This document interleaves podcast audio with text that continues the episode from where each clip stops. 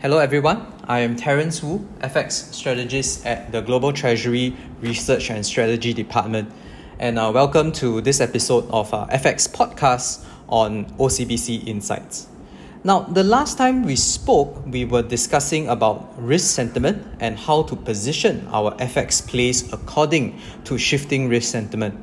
Now, since then, we have seen a slight jitter last week stemming from uh, the negative crude oil movements. But again, the market has uh, quickly tried to look past uh, the crude oil jitters and return to a net net uh, risk positive tilt this week. So, in that context, uh, the short term playbook remains one of a risk on and focusing on a short dollar, long cyclicals kind of posture. However, uh, the other driver that we see in terms of this uh, weak dollar dynamic is month end flows. In some sense, uh, that leaves us a little bit cautious about this overall weak dollar trend that we have been seeing uh, this week and whether that will continue into next week.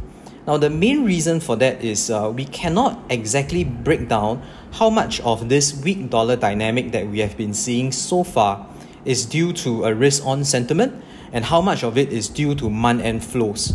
So, so at this at this point in time, beyond the immediate horizon, uh, what we are looking out for in terms of uh, the broad dollar prospects is really on the DXY index, uh, whether we will see a more uh, sustained kind of downtrend. But at least at this point in time, we are still not seeing that just yet. So uh, we remain a, a little bit cautious into next week uh, to say that uh, whether the dollar weakness uh, kind of movement will continue. Now, beyond the immediate horizon into a bit more of the long term, multi month kind of horizon, uh, the macro outlook is still effectively unchanged, right? We are definitely still on the downside in terms of macro trajectory.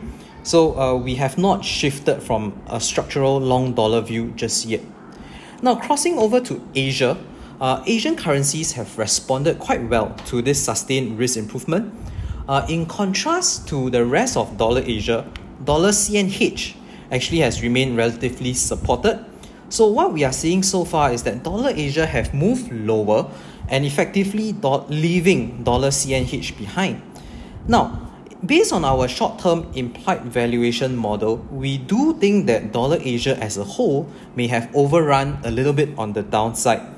So the other thing is also uh, a number of dollar Asia pairs are now very close to their downside support levels. For example, uh, the dollar Sing is near its 141 floor and the dollar Korea uh, is near the 1205 1210 levels. So we do think that in the near term uh, there might be limited downside ahead for these uh, dollar Asia pairs. Now longer term Again, on a structural horizon, the adjustment that the Asian currencies have seen towards the downside macro risk uh, does not seem to be very significant so far. Now, again, if we compare to the 08 09 GFC crisis, uh, during that episode, most of dollar Asia pairs actually rose about 15 to, to 45% uh, peak to trough between 08 and 09. The current episode, the peak to trough adjustment so far is about 10 to 20%. So right now we are actually at about half or even less than half of the 08 09 uh, GFC period. So if we take the view that the current crisis is at least comparable to the 08 09 crisis, if not worse, then the dollar Asia adjustment relative to the macro impact really at this point in time is not significant. So in that context, again, uh, we remain negative on the Asian currencies uh, on a structural multi-month kind of time horizon.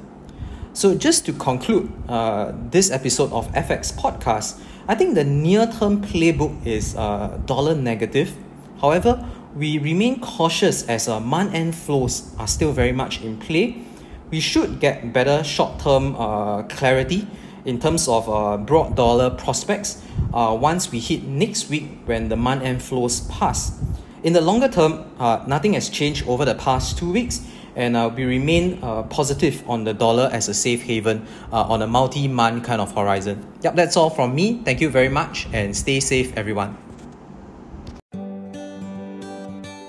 This has been a podcast from OCBC Bank.